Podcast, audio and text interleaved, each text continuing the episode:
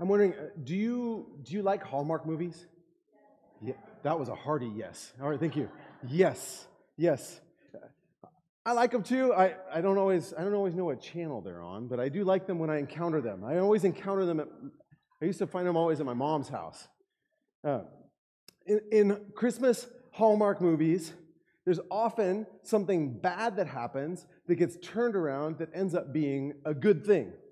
So I'm thinking of like a woman spills her packages and then a handsome man helps them pick them up, right? And then they get married somehow. There's, a, there's usually something after that. Uh, I am sure that I have had many serendipitous moments, great moments that have happened in my life, but the things that I tend to remember are when the things don't go so well. I remember when things go the opposite direction, when everything is sunny and it goes to mush.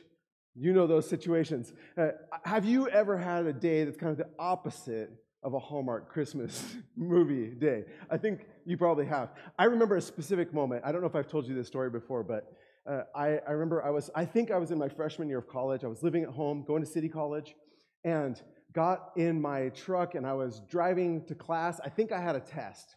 And I remember driving there, and as I was about halfway to school, my car ran out of gas, which it, it, just seems like it happens a little more often when you're younger, right? And no, there was no ding. I didn't hear the ding. I had an old car. For those of you who don't, who are too young for this, there used to be cars that didn't warn you. It just went to E and it was done, right? I was driving along and it just said, uh, "Nope, I'm done." Right? This car to get the window down, I had to do this, right? right? I think I had to hold the handle up to keep to lock it, right? When you like lock it and like you have to hold the handle up. Did you have that kind of thing? Right? So old car, that's just the way it was. It stopped. Here's the thing: that day was a sunny, beautiful day, and suddenly I ran out of gas. So I go, okay, well, there's a gas station back this way a little ways. I walk back there. Luckily, I had 20 bucks in my pocket or whatever, and I bought a gas can and bought a gallon of gas. Walk back to my truck, fill my truck up. But what I did not know is that you're supposed to put a little bit of gas in the carburetor because I had run it all the way out. So no no no no no no no no no no no no no. I keep trying. I keep trying. Battery dies. So now my battery's dead. Like this is great, and I'm mad, and I slam my door, and I realize I locked my keys in the car. That's great. Ah! Like, okay, so I'm kind of losing my mind. I'm like, all right, I got to go back to the gas station. So I walk all the way back to the gas station again. Luckily, it wasn't too, too far. Get somebody to help me out, figure out if I can find a hanger or whatever and get all that stuff. I go back to my car. There's a police car behind my car because apparently I had parked in front of a little dip. It wasn't actually an entrance to a place, but I was parked in front of what could be called a driveway. He's like, hey, I'm going to have to give you a ticket, bud. I'm like, this day is terrible.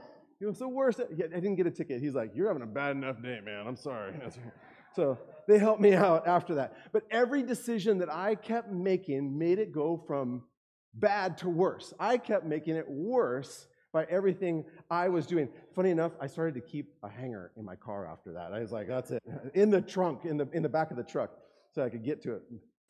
I wonder if you've had days like that where things turn from sunny to mush and get worse. Whether it's from outside circumstances, things that are happening to you, or maybe it's by your own poor decision making that makes it worse. Maybe we have been in those experiences. However, you get there, and maybe even if you are presently in a very difficult situation, I want us to be encouraged by a story that's in the Bible that we have that reminds us that God changes the story in the good direction.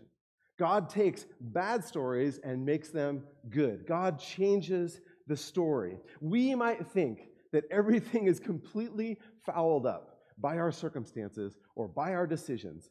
But God changes things, and He ends up bringing all the storylines together into His grand narrative and brings it to a good end. So, what's going to be really great about this passage is that in a really difficult, a really scary situation, this person is going to point us to God, that God is the king who changes the story. Uh, this passage is in Luke 1. If you have a Bible, you can open that with us. The book of Luke is one of four Gospels, these stories about the life, uh, life of Jesus. And our passage today is a song that comes from Jesus' mother's lips from Mary herself. I'm going to have to set the stage a little bit for that. While you're turning there or flipping in your app to get to Luke 1 later on in the chapter, I want to say, let's set the stage. A lot of times I will say evangelicals, they kind of view Mary with a little bit of suspicion. We don't want to show her too much reverence or something like, that. hey, she's still a person, she's a person.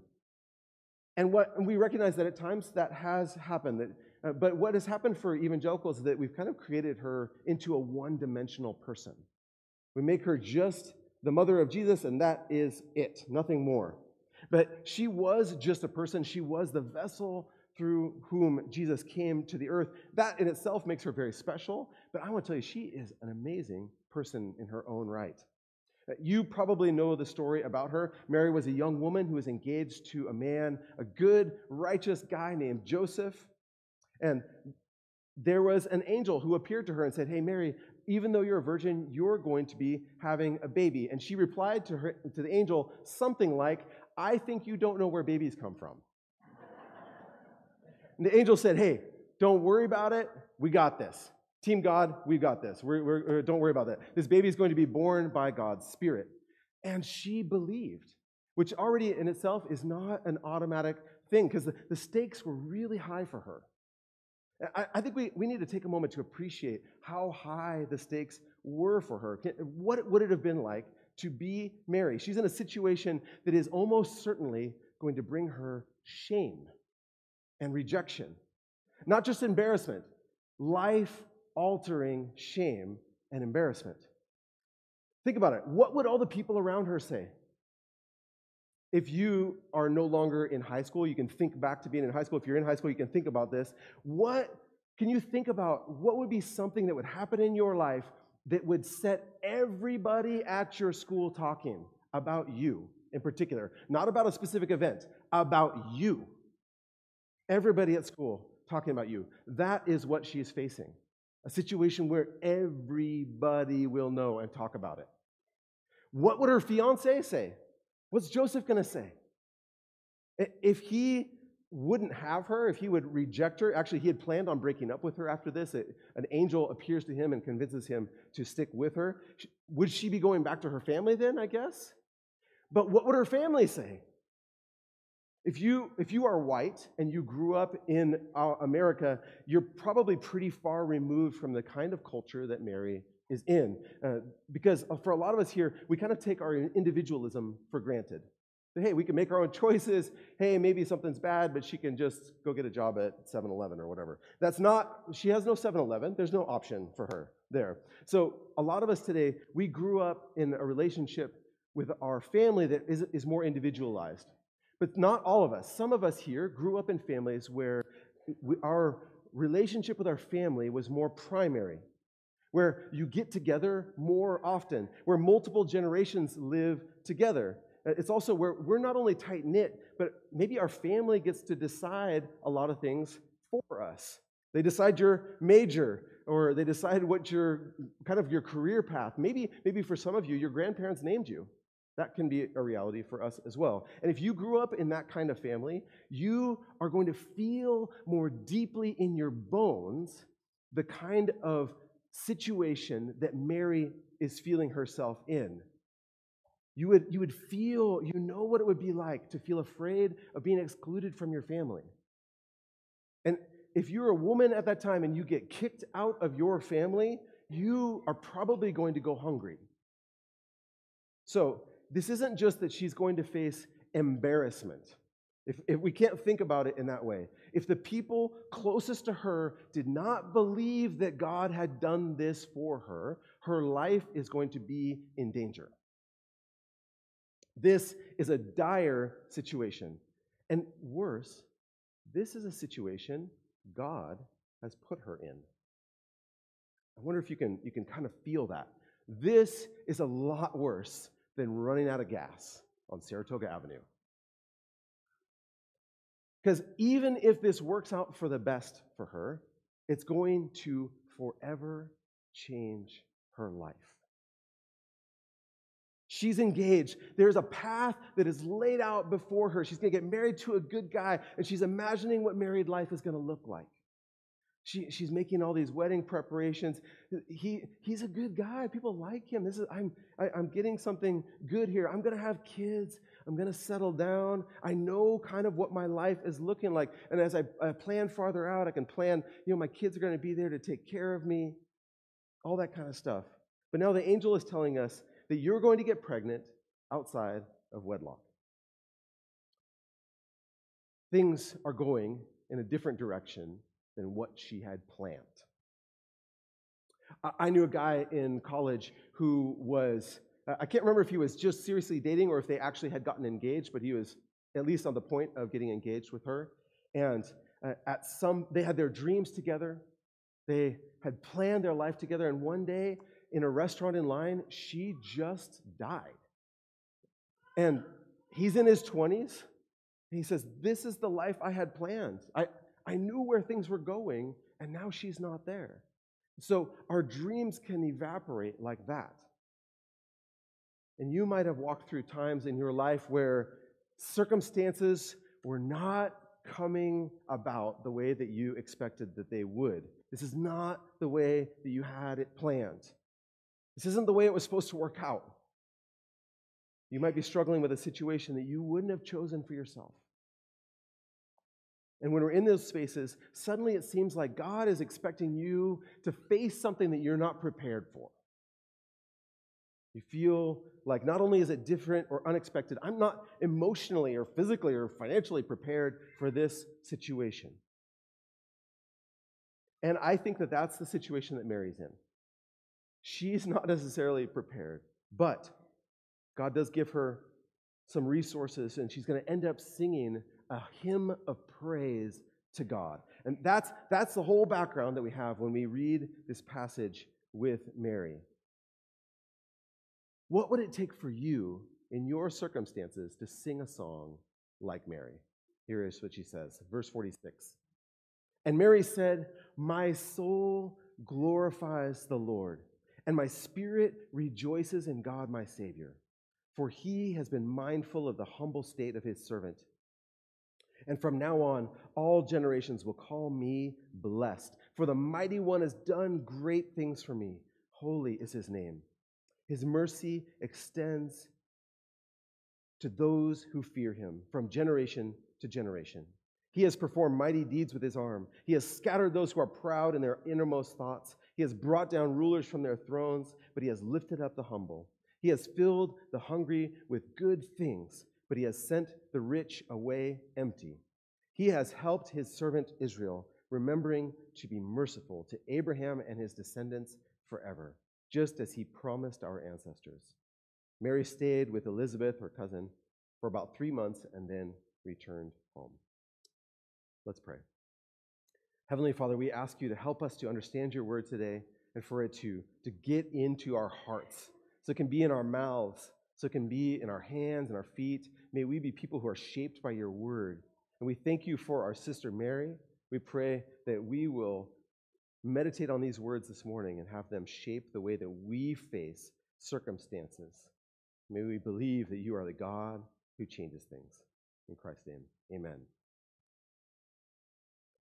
All right, so Mary, she kicks off worshiping God. She's in a hard situation, but she's worshiping God. My soul magnifies, my soul glorifies the Lord, and my spirit rejoices in God, my Savior. You may know the translation, my soul magnifies the Lord. I was already saying it myself. Verse 46. These aren't the words of somebody who's in distress. She's confident. So she's in difficulty, but not in distress. Because she knows that God has changed the story. She's able to worship. And God is going to change the story. And I'm going to talk about four different ways that I see in this passage, this thing with Mary. The first one is that God, I'll just tell you them all. He changes the story by including us, He changes the story by giving us His people, He changes the story by turning things upside down, and He changes the story by bringing it together masterfully. Let's hit all those things. He changes the story by including us, first of all. So these are going to bring us to worship our King. He changes the story by including us. Mary, she's brought to worship even in this stressful moment because she recognizes God's bigger story and how she's included in it. Verse 46 My soul glorifies the Lord, and my spirit rejoices in God my Savior, for he has been mindful of the humble state of his servant. He's thought about me. God remembered me. God's thinking about me and is involved in my story. He's entered into my story. I'm recognizing now that my life is a part of what God is doing. I was just a person before, and now I'm a person who God is working in. And she says, For the mighty one has done great things for me. Holy is his name. She, something big has changed in her for her to say, God has done great things for me. Not, thanks a lot, God, right? Maybe that's what she thought at first. But God has done great things for her. Now, at the moment, a lot of people might have had hard things to say about her. And I will say some of those labels probably stuck in her hometown about her and for a long time. Some commentators note that later, when Jesus is a man and he's involved in his ministry, there are some echoes of the scandal of his birth that are included in his teaching. When Jesus goes back to his hometown, he's teaching there, and people start to react to him, saying, Hey, where did he get this learning? This is Mark 6. Go ahead and put this up. And he says, Isn't this the carpenter? Isn't this Mary's son? Look, they don't call him Joseph's son because they're pretty sure it's not Joseph's. It's possible that this is kind of a slight.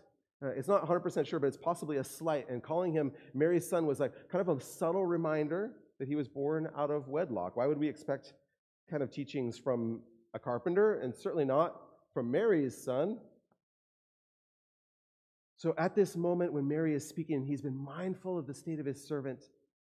She, she's recognizing that she started maybe to show even that she's pregnant, I don't know, but she knows that in the future, people are going to call her blessed. And it's true. We know who she is. We know her story, and we call her blessed because of her part in all of this. And she's saying, This holy God, this, this God who has worked throughout history, he has done great things not only in the world, but I see that he's doing good things for me. And when this story is all told, when everybody knows all of the information, they're going to be able to say that I'm blessed. They're going to know that He has done great things for me. When they know the end of the story, they're going to say, God has blessed her. And she sees that even now. I think it's amazing that she sees this good thing that God is doing, even if right now other people misunderstand. And it gives her courage She's able to worship. And our stories aren't done. And maybe I'm even among the people who don't understand. Maybe I misunderstand. Maybe I interpret this wrongly right now, not as well as Mary. But when I and other people understand the whole story, it's going to be beautiful and it will lead us to worship. Because God really does have a big story a story where He includes people like Mary, and He includes people like you and me. I, wonder if you've ever thought about the fact that God thinks about you. God thinks about you, knows you personally, knows about your intricacies, the things that you do, the, your patterns, who you are. And God, when He enters our story, He changes your story, changes your life. Uh, my story includes kind of regular people who were invested in me, people who the world would maybe call minor characters in the world, but who were huge in my own story. And Mary is a part of the story. Uh, I think we can turn now to think about some other people, this woman, Elizabeth, who is a part of this as well. So when Mary is singing this song, there's, a, there's some verses that are above that that give some context. That she finds out that she's pregnant, and it says that she headed out to her relative, Elizabeth, to spend some months out there. And I want to say, God, this is the second point, God changes the story. Well, I didn't say that. God changed your story. I should say that. God has changed your story by including you in His. God has changed your story. God invested in you, is investing in you, and He's changing your story by including you in the grand narrative of what He's doing. And He has something special for you. Maybe you're the person who is investing in someone else, like Elizabeth. Go ahead and go to that. He changes the story by giving us his people. Uh, we can sometimes think that we're alone. We can sometimes think that we have to handle these things by ourselves. But even Mary has Elizabeth. Elizabeth is older. She's old enough that she thought that she wasn't going to get pregnant ever. And actually, she's the other miraculous birth that takes place in Luke 1. An angel visits her husband and says, You're going to have a baby. And he's like, I don't think so. And the angel says, Yeah, you're not going to be able to talk for a while. There's a, uh, so there's a little more punishment with him.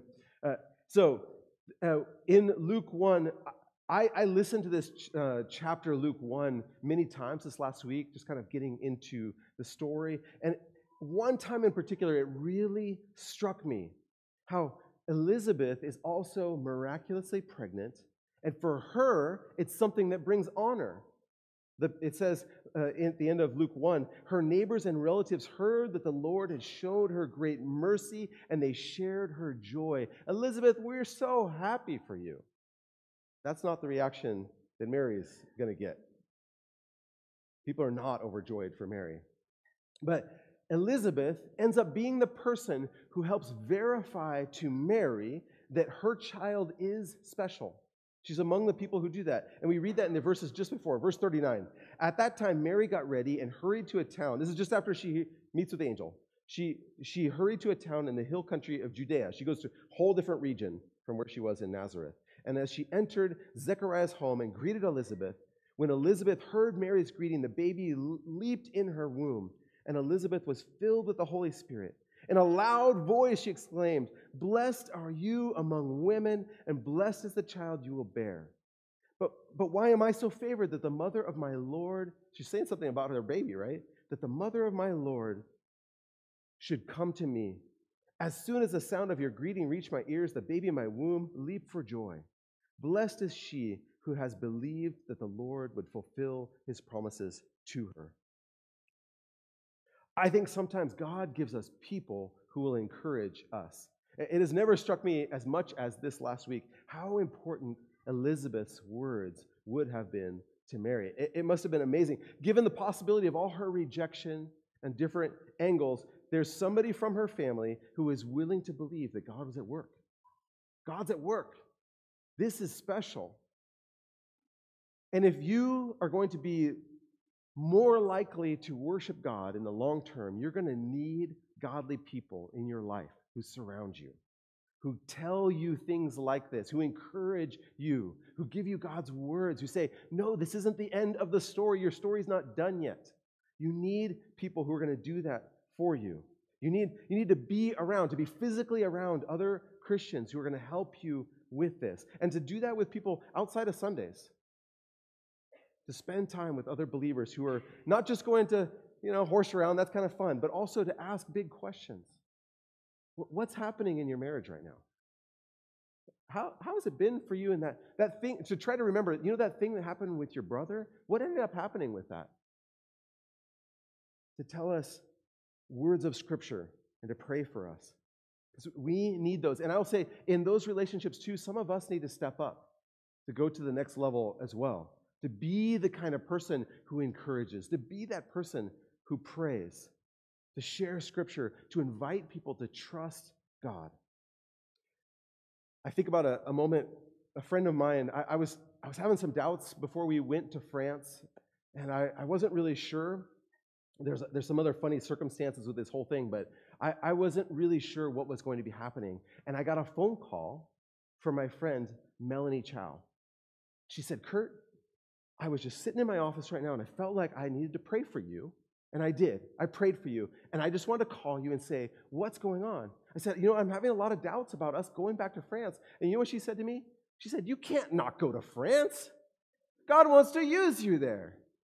She said, I'm, I'm going to pray for you right now. You're discouraged, and I'm going to pray for you.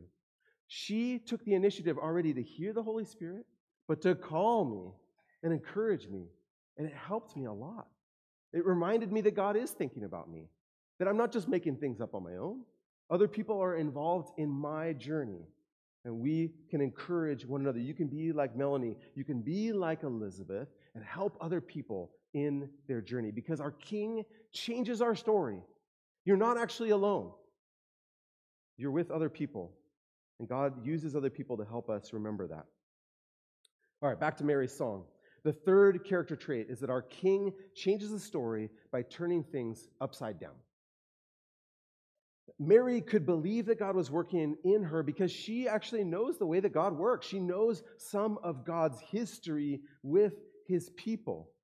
He's a God who doesn't forget about people. He's a God who cares about the forgotten and the marginalized. And she might think, hey, you know what? I'm, I'm kind of a nobody. But you know what? I've read the Bible and I know that God works in nobodies. I've seen it in other places. So she knows Scripture and she knows that that is, it is natural that God would bring about his story in that way. The question that, that is begged here is who is actually truly rich? Who is truly powerful? It's the people that God chooses. He says, or she sings, she says, He has, he has performed mighty deeds with his arm. He has scattered those who are proud in their inmost thoughts. He has brought down rulers from their thrones, but he has lifted up the humble. He has filled the hungry with good things, but sent the rich away empty. The people who are really full, who are really rich, are the ones who God gives to. And, and we know rich people, poor people alike, come to faith in Christ. Uh, we're going to be reading the book of James beginning in January. And one of the things that James talks about is hey, we need to make sure that we welcome people equally. As believers, God has leveled the playing field. We are all equal in Christ. He humbles people who have a lot of things to be proud of, and He brings up people who are marginalized in other ways. And He says He gives them honor, and we should treat each other equally in that way. He's a kind of an equalizer. So we can extend that as well to say, hey, God turns things upside down. In, in our culture at large, people who are greedy, who fight to get ahead, who are grasping and harsh and willing to step on other people are the ones who get ahead in general. And it's true, it's just the way it goes. And if somebody from there, that background comes to Christ, they're going to need some humbling in order to do that. Uh, but in Christ, the people who are trampled, people who are weak, people who are marginalized, they're given a new status, they're given a new name, they're given honor and glory. And that story for both people starts in Christ. A couple of weeks ago, I mentioned the name of Chuck Colson. Uh, he was somebody who was uh, sent to prison as part of the Watergate scandal, if you're old enough to know about that. Uh, there, so he was sent to prison as part of the Watergate scandal. And while he was there, he actually found Christ in prison. And God changed his story. It's, we don't have enough time to tell the whole thing, but he ended up founding afterwards a ministry called Prison Fellowship. He says, hey, you know what? We need to not forget about prisoners. We need to witness to people and tell them the good news. God shapes the lives of people who are cast out, people who, have, who are down and out, people who have made bad decisions. We can be saved. And so, prison fellowship has been a beautiful thing that has ministered to prisoners over the years and extended the grace of Jesus to everyone. I think it speaks to the power of the gospel. Because God turns things upside down. The way that things were is not how they are. And uh, we'll get to that in a little bit more. But I will say, for us, there are things in our past that we feel like, I don't know if God can still use us. When I was in campus ministry, I used to tell my students, Let's say, He uses the manure of your past to be the fertilizer of your future. So, however, God can use those things. Maybe, maybe God, I, I think of people like uh, Nicky Cruz, who was a, a gang member who came to Christ and uses that as a powerful part of his testimony. Everything that God is doing in you now, it can just be part of your story later to minister to other people who are in that same situation. God turns things upside down. I think that gives us some hope. This is the Sunday of hope. Maybe that gives you some hope for your marriage. Maybe that gives you some hope for some relationships that are strained. It can give you some hope for some other places, even in your own depression. It can give you some hope. Maybe God has something more planned for us later that we'll be able to look back on this moment and say, God turned this thing around. Like we need to maybe encourage each other with those words. All right, last thing. Mary tells us that God changes the story by bringing everything together masterfully. She, she knows that this baby is part of God's redemptive story because God had made promises to Abraham. Let me read that. He has helped his servant Israel, remembering to be merciful to Abraham and his descendants forever, just as he promised our ancestors. God had made these promises to Abraham. You can read about it in Genesis 12 or Genesis 15. God was going to make his descendants as numerous as the sand on the seashore, as numerous as the stars in the sky. But it had been so long, and it didn't look like God's going to do it. Now they're occupied by the Romans. Is there going to be any way? And it seemed like God's never going to fulfill his promise. Maybe he forgot. But the angel tells her, he said to Mary in when he met with her, he says this. He says, He, your son, will be called the Son of the Most High. The Lord God will give him the throne of his father David, and his kingdom will never end. He makes some pretty big promises about this baby that's coming. Before Jesus was born, he was already king. And Mary knew it. Mary, did you know? Yeah, she knew. Okay? Yeah, she knew. Angel told her. She knew. Yes. Okay. So, what does that mean for you and me? Oftentimes, we see our circumstances as being kind of separate from the rest of our faith life. We don't think about how God might actually be using us in the bigger picture of what He's doing in the world. The, the problems in our life or the stress of our days are kind of separate from the overall story of what God is doing. So we, we instead of seeing ourselves in any moment of experiencing God's goodness or, or His grace as part of everything that's pointing forward to God's consummation in His new creation, we see our lives as somehow just normal lives and, and here. But God's saying, No, you're my people. And I work in my people and I'm accomplishing my promises. And, and Mary recognized that. God hasn't forgotten his promises. We're not going to hinder God's work. We can be a part of it. And I think we need to have Mary's perspective here. She's, she's worshiping and wanting to welcome this king. Because this king turns good, turns bad stories to good. He protects the powerless, and he's going to bring all the different storylines together eventually into this one person. He's the one that everything has been pointing toward because our king changes the story. He's the one who is all powerful. He turned the story around even by what a powerful person looks like. He comes as a baby. He turns things upside down. He's, he's the fulfillment of all the Old Testament promises as this king who's supposed to come, but he's the king who dies. There, there's a two word phrase that I keep thinking of throughout this whole thing when I think of what Mary's story is. And I think of this phrase, but God. But God. Mary had these circumstances that would have been bad for anybody normally, but God was a part of that story.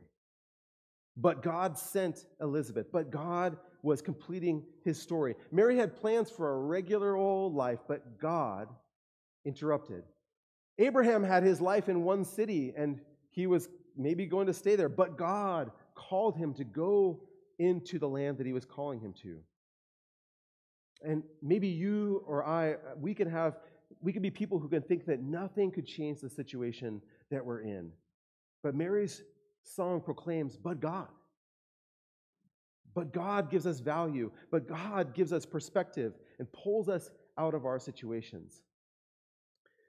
I'll say, you know, a lot of times we want to imagine our lives in kind of the normal, safe, predictable, peaceful way we can direct our steps in the direction we're going to go. We want to be loved. We want to be respected. We want to be secure. We want to be satisfied. We think that we can control things on our own. Here's the negative part, but God sometimes gets involved. But God calls us to our, Himself. But God, our King, calls us to obedience that's different than just taking care of ourselves. And so what happens is He puts us in discomfort. He brings us into difficulty sometimes. He takes us to scary places. And in those places, we have to let Him have control. We have to risk our reputation. We have to give up our ambition, or at least use our ambition for the kingdom. We need to find our peace in Him, to use all the unique gifts that we have to serve Him and His kingdom. to let go of one support and fly on the trapeze before we catch the other, and that feels super scary. Because here's the thing I want to say we see in Mary's life, you can't trust God, you can't follow God and be left unchanged. Because you had plans for the direction you're going, but God had different plans, and they are good. He's weaving this whole tapestry of life together to point toward where history's culmination is headed. And your life is a part of it. Not peripheral, you're a part of it. And one of our great joys is we can echo Mary's words in our life My soul magnifies the Lord, my soul worships God, for he has done great things for me. So I, I, hope that this week you can do that. You can say, God has done great things for me because Christ is in us. He's changed our story. Here's my challenge for us this week How has God done great things for you? And I, I want you to tell somebody. Doesn't it could be it could be another believer. It can be whoever you want. I would love for you to tell the story. How has God's story been a reversal for you? How has He humbled you? How has He honored you in ways you didn't expect? When we sing Joy to the World, we sing, Let Earth Receive Her King. And so, as part of us preparing Him room, besides moving your rear ends forward, um, during the next few Sundays of Advent, uh, we're going to continue with that line from Joy to the World. Let, uh, let Earth receive her king because uh, we're going to look at several different scripture texts. All of them are going to be in the beginning part of luke there and we saw mary's song today. We're going to be looking at zechariah and the angels and a man named simeon. And we're going to see that this king is worthy of us receiving. Let earth receive her king. And I, and I think if we all received our king like mary did it would be better for us. It might be a little tumultuous at times but in the moments of brokenness and failure, we would have the confidence that she has. Because it's not the end of the story. Our King changes the story. Let's pray. Lord, thank you for this passage in Luke for Mary and her, her example. She's somebody who knew that you were worthy of worship, even in a, in a kind of a difficult time for her. And we pray that we will be people who say, You're the one who changes the story. I pray for us right now. We think about something in our lives right now where the story needs to be changed. We ask you, God, to change that story, to give us hope in the midst of that, those circumstances. We need your presence to believe that you're thinking about us right now and what we've got here, and we want to cling to you so that our soul will glorify you, that we can worship you in these difficult or hard circumstances. We pray in Christ's name. Amen.